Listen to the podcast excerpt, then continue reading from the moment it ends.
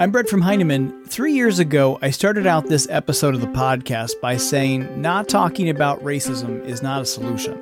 We sought to have a conversation about dismantling racism in education after a Heinemann Fellows panel on the subject. As we listen to this conversation through the lens of 2020, it is now not enough to talk about dismantling racism.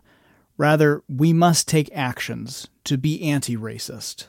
This podcast features authors Sara K. Ahmed, author of Being the Change, Dr. Sonja Cherry Paul, who most recently co wrote Breathing New Life into Book Clubs, and The Educator's Guide to Stamped Racism, Anti Racism, and You, as well as Cornelius Minor, the author of We Got This. Since this conversation first aired in 2017, all of these authors have published books, podcasts, talks, and professional development events on diversity, equity, inclusion, and being anti racist. Before we begin, a message to my fellow white educators. We ask you to do the work that's necessary to disrupt whiteness and white supremacy within yourselves, your classrooms, and schools. We ask white educators to commit to doing this work now and long after the media coverage of this latest viral bout of racism. Seek out the work of these authors and other indigenous, black, and other people of color. Follow them on social media. Support them by buying their work and attending their events, amplifying their voices, and never stop educating yourself. Here now is our conversation from 2017 with Sara K. Ahmed, Dr. Sonja Cherry Paul, and Cornelius Minor.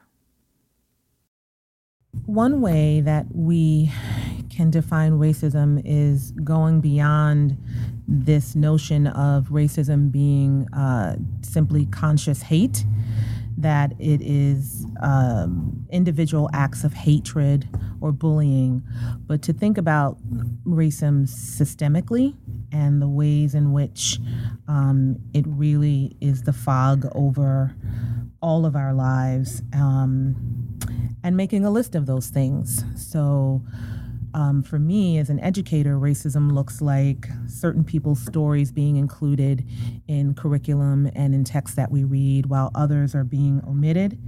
Um, racism looks like um, telling, you know, children of color or teaching children to color to of color to celebrate and honor um, men, white men in particular, throughout history who were racist um, and oppressors.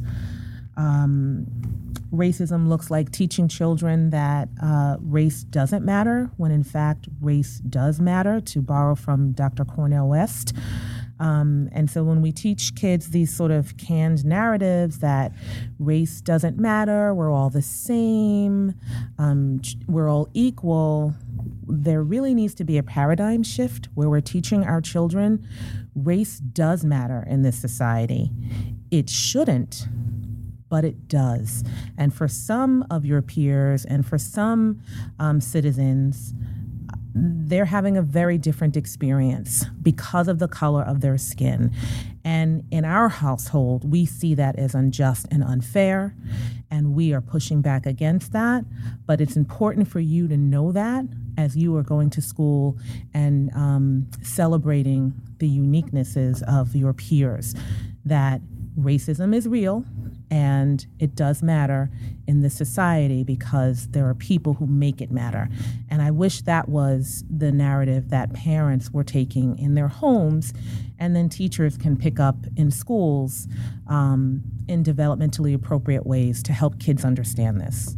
And Cornelius, you you talked about how you know, we need to dismantle the assumptions of racism. We mm-hmm. typically think of it as acts of violence or acts of hate.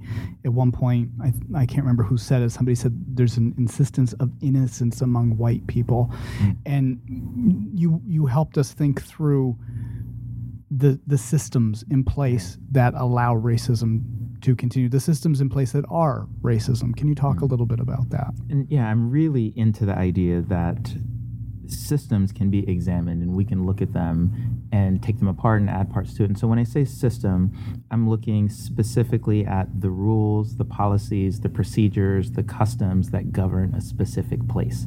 Um, and so when I look at racism, just to give it some historical context, um, racism is the ideology that justified the transatlantic slave trade, mm. and um, and it is human nature to be, or really, if you look at Newtonian physics, it's it's natural to be at rest or in motion, or it's natural to be at stasis. And so when something is not quite balanced, something's wrong. Um, and so we always want to move toward balance. And so when something is wrong, you have to justify why the thing is wrong. And so when you think about transatlantic slave trade, mm-hmm. like um, that was a vast wrong. And so those people in power had to figure out ways to justify how can this thing be wrong without outrage. And so this invention that there are people called black, mm-hmm. or there are people who are brown, and those people are less than us. Um, and so that ideology, pervasive, pervasive, pervasive. But and what happens is that ideology it um, it infiltrates systems like schools, like healthcare, like government.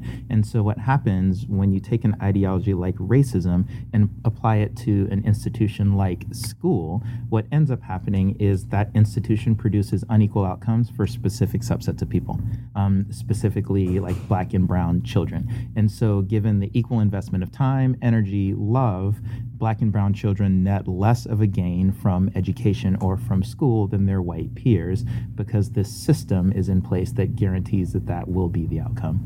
Um, and so when I think about then what are the constituent parts of the system, the constituent parts of the system might be things like school discipline or what counts as work.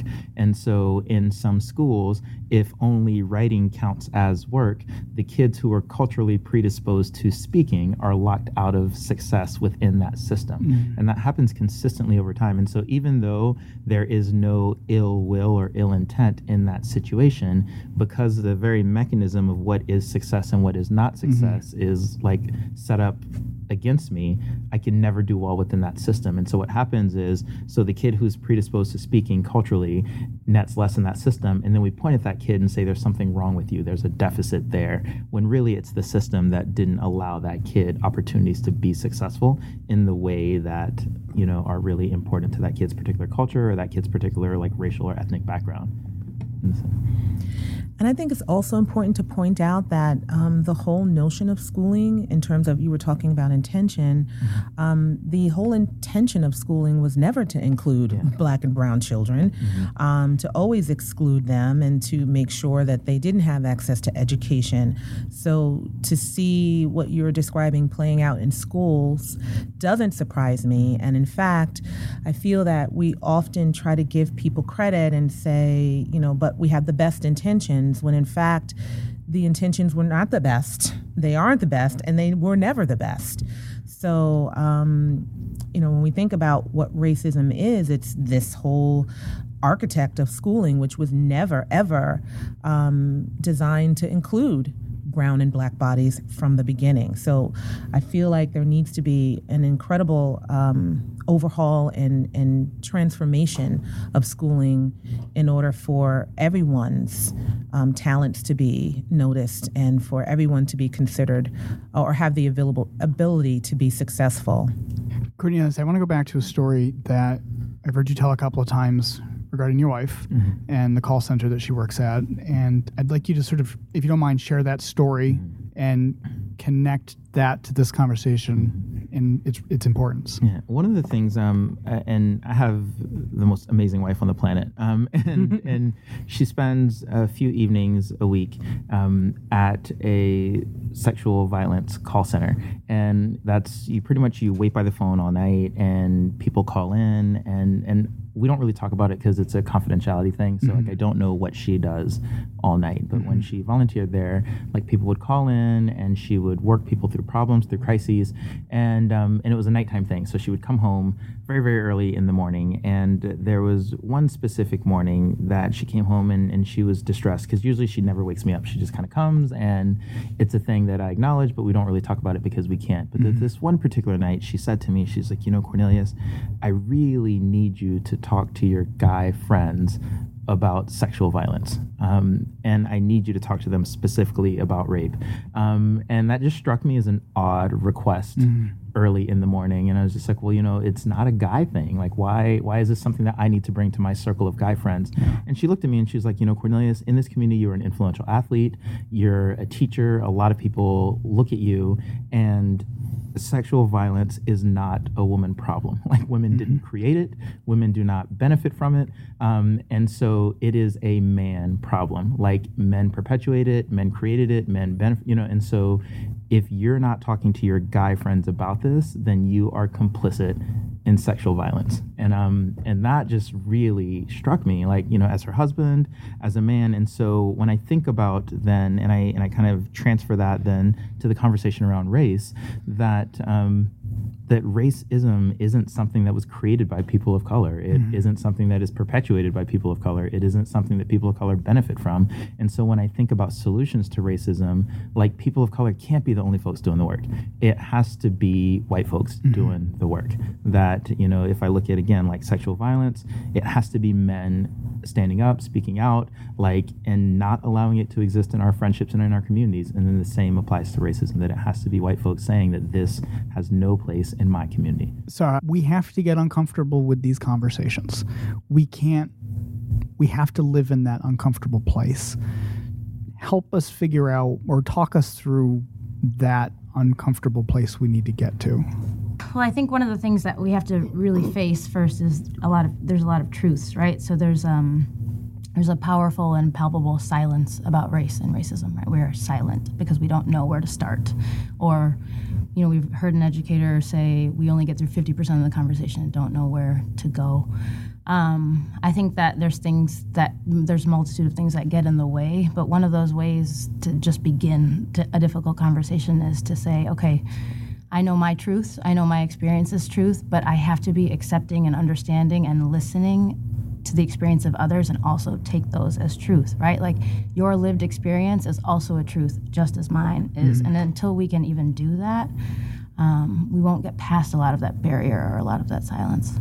Not doing anything is a choice of doing nothing, you know, and, and to not have those conversations because out of fear that we'll say the wrong thing, especially when white people have that fear and they're sitting there and they're struggling with what to say, how to have that conversation. Choosing not to have those conversations is a choice to do nothing. So, how can we? And and I want to preface this with a quote that I've heard both you and Sonja say. You know, just because I'm this person, that doesn't make me the diversity expert. And I think that's really important for all people to understand. I think um, I can name that because it's something that I, I struggle with. And if you're on a panel or you're being asked by a school, right, or someone to come and talk to us about race, you know, Sara, come to, can you come talk to our staff about race?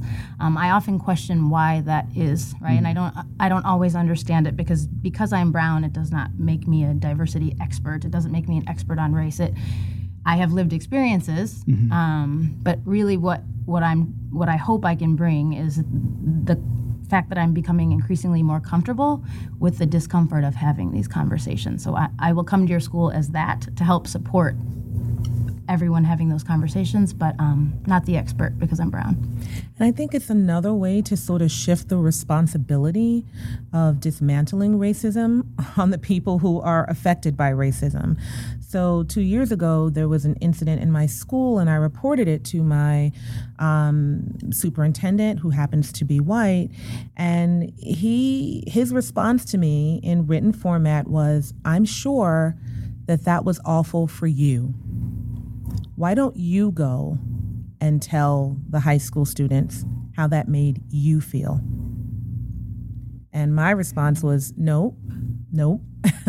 the onus is not on me because I happen to be the black person and in this district and this incident related to uh, name calling um, and using the N word.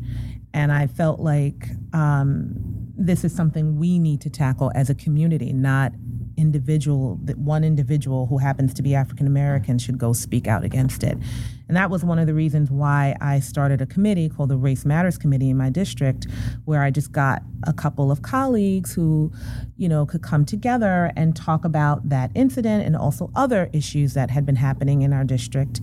And um, and I just saw really clearly that I needed to surround myself with allies um, because I really felt like I was going to have to quit my job and leave my district because it felt so isolating. You know, this is your problem, Sonja. You you go handle it.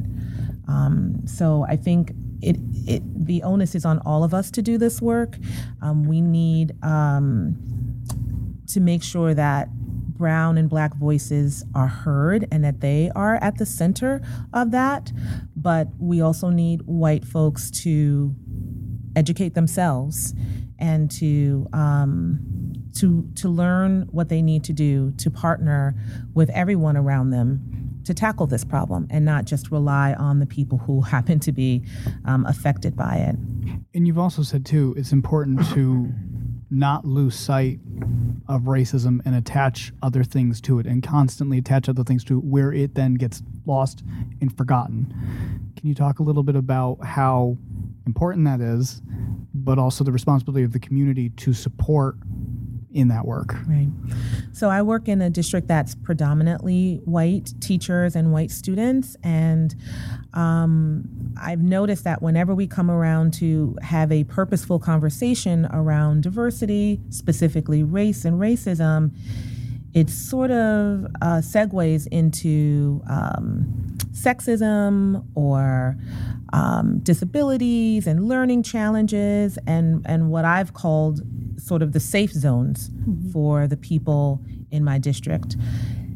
And the one thing that always falls to the wayside is racism. I think it is very challenging for people to have these conversations for a litany of reasons. They're, they're afraid they're going to say the wrong thing, or they are um, just woefully unprepared to have these conversations. And so they don't. And they feel the best thing to do is to say nothing, that to, in fact, engage in these conversations is somehow polarizing and divisive.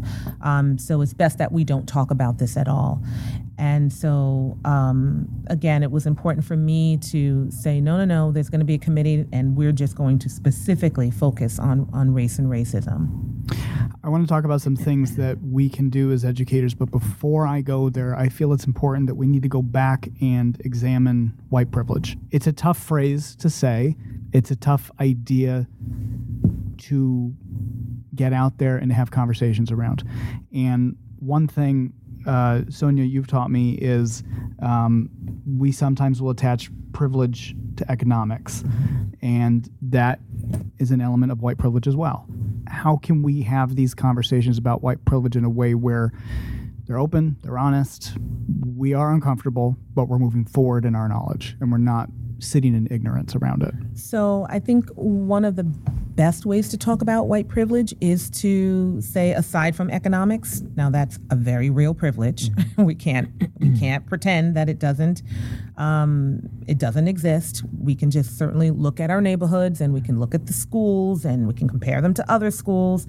So but if we just push that to the side what are the other what are all of the other ways in which privilege lives so, the privilege of being able to go to a library and find a book that has a character on the cover that looks like you and who has um, a book that has a story that is about you, or um, as simple as you know watching a commercial and finding a product to shampoo your hair. Um, to to learn about that from watching TV, which is not an experience that I have. I have to to to to take other measures to find out about different products for my hair. As a black woman, um, I don't have the privilege of just watching network TV and seeing a commercial that is talking about you know people like me who have hair like me. Um, so in all these, you know, big and small ways, um, this is what privilege is, and and and probably in recent times the most. Um, the most read uh, piece of writing on privilege is by Peggy McIntosh, but there have been a lot of brown and black folks talking about privilege for years, so we should probably go back and figure out who they are. But you know that that's an entry point for some people where she talks about unpacking her invisible knapsack, like you know, being able to find a band-aid that looks mm-hmm. like your your flesh color. And I've been seeing a lot of um, discussions about ballet dancers now that we have Misty Copeland in the spotlight and people there there are brown and black people who are trying to create companies where uh, the pointe shoes even are coming in different skin tones because historically there's just one and it doesn't look like mine. Um, so I think we could have these, you know, really obvious conversations about privilege that would then help people, you know, help raise their consciousness. Like, oh, it's not just about economics. Again, economics is a big part of it, but it's it's all of these other ways that um, I think people don't think about. And I want to add something that I heard today in our conversations. It costs white people nothing to speak up. Mm. And I, I felt that was an incredibly powerful statement. I don't I don't remember which, who said it and what at what point it came up, but it just that really struck me as important. Mm-hmm. And it's exciting too because um, a lot of times we assume that these conversations have to be hard. And one of the things that I always want to recognize is that one of the things that solidifies friendships is shared struggle. Mm-hmm. You know, like I'm sitting next to Vicky here, and like I like legit love her, um, and I and I think that a lot of that is rooted in that like we, in the times that we spent together, we've talked about like really meaningful things, and so like to look at these conversations as hard conversations is one thing, but to look at these conversations that are going to solidify friendships, to look at these conversations that are going to like strengthen professional bonds, to look at these conversations and say these are conversations that are going to sharpen my ability to teach kids. I think that's the win. That no, it's not going to be a difficult conversation for the sake of difficult conversation. This is going to be a difficult conversation that makes me feel really excited about mm-hmm. being around my boss, or this is going to be a difficult conversation. You know, and when we think about difficulty like i'm a skateboarder and you do a difficult thing because it's going to pay off mm-hmm. Um, mm-hmm. you don't just mm-hmm. do a difficult thing for the sake of doing a difficult thing so i look at a set of stairs and i'm like i'm going to jump down those stairs because somebody's going to think i'm cool like and, and so and, um, and i think that that's important you know that this doesn't always have to be heavy dark storm clouds this can be something i'm going to engage in this thing with my colleague because i love her or i'm going to engage in this thing with my colleague because i think that like we can be better colleagues to each other other if we do this hard thing together. And so always just putting humanity at the center of all of this that yes, I'm going to do this hard thing, but this hard thing is going to have like real like social payoff in terms of like how effectively I'm able to reach mm-hmm. all students and then like um, kind of collegial payoff in how well I'm able to like work with my team. And I think because yeah. it's hard, we tend to shy away from it, but but just like with skateboarding and doing that really cool jump, it gets easier yeah. the more practice you have. So we can get better at having these conversations about race and racism. They can be more fluid, but the way for that to happen is not to not have them. Exactly. Like to have right. them more. And, you know, I was in my work, I, I've been reading a lot of research, and there was a study that said that 75% of white families never or almost never talk to their children about race. And, you know, when we just think about the intent behind that, where whatever it is, but if we, you know, just ask ourselves, is there any evidence that this assumption works, that our kids are going to be more tolerant and more acceptance if accepting if we don't talk about race? Mm-hmm. Yeah. Where is the evidence for that? Mm-hmm. It's certainly not, you know, true in 2017. It's not true in 2014. If we all just don't talk about it, we're going to have these children that grow up to be really amazing. And that's not what they do. They grow up and they take these silences and they try to attach some sort of meaning to it because they've been forced to sort of work it out themselves. Yeah. And wouldn't you guys say that really means too that we don't have to have the answers when we approach the conversation, right? Like you can approach the conversation with humility. Like mm-hmm. I think mm-hmm. as a society, we're always looking to have the answer at the end of a conversation. But if we leave that conversation asking more questions, then like democracy can evolve, right? Like we yeah. can progress in our democracy if we are asking more questions mm-hmm. than having to be confident that we have the answers to everything. Yeah. I, I think this is Vicky, the white person at the table who's feeling like I need to be a little braver and speak up. This is what it sounds. A white person sounds like who's trying to learn to find words um, and participating in, the, in, these conversations. But um, you know, just connecting to uh, Sara, your observation that many of us are reluctant to speak up because we feel like we don't have the expertise. Mm-hmm. I think this is a particular hurdle for teachers mm-hmm. um, who really feel like you know they have to have the background knowledge and the authority.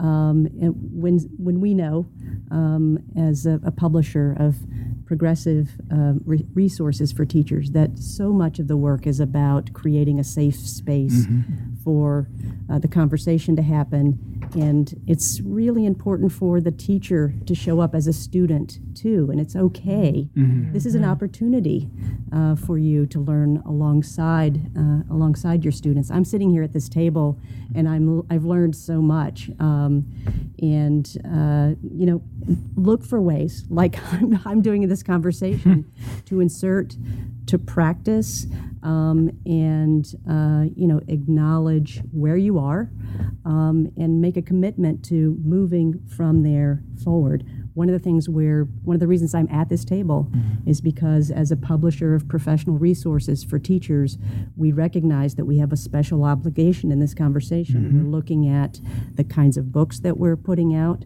who are the children that are represented in the f- photographs in those books. Mm-hmm. Um, how are we talking about children? Um, how are we representing all populations of children? Who are the teachers that get to to be in these conversations? Um, and you know, we're also looking at um, our the makeup of our team here at at Heinemann, and we're wanting it to be more reflective of uh, the broader uh, array of humanity.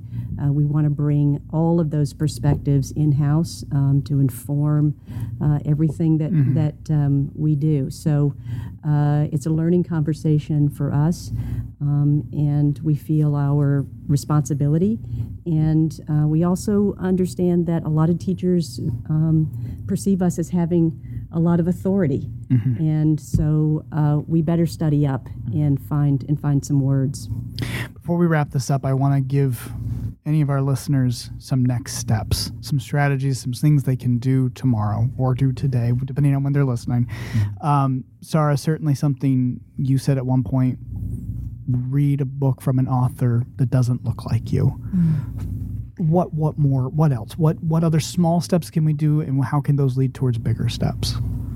Yeah, I mean, I think that there's again this this helplessness of um, looking to brown educators, educators of color, to say like, what resources do you have? What do you need? We we we need those, right? Mm-hmm. And so my response is usually just read something by someone that doesn't look like you. Listen to something, you know, that by someone that doesn't look. Listen to another voice.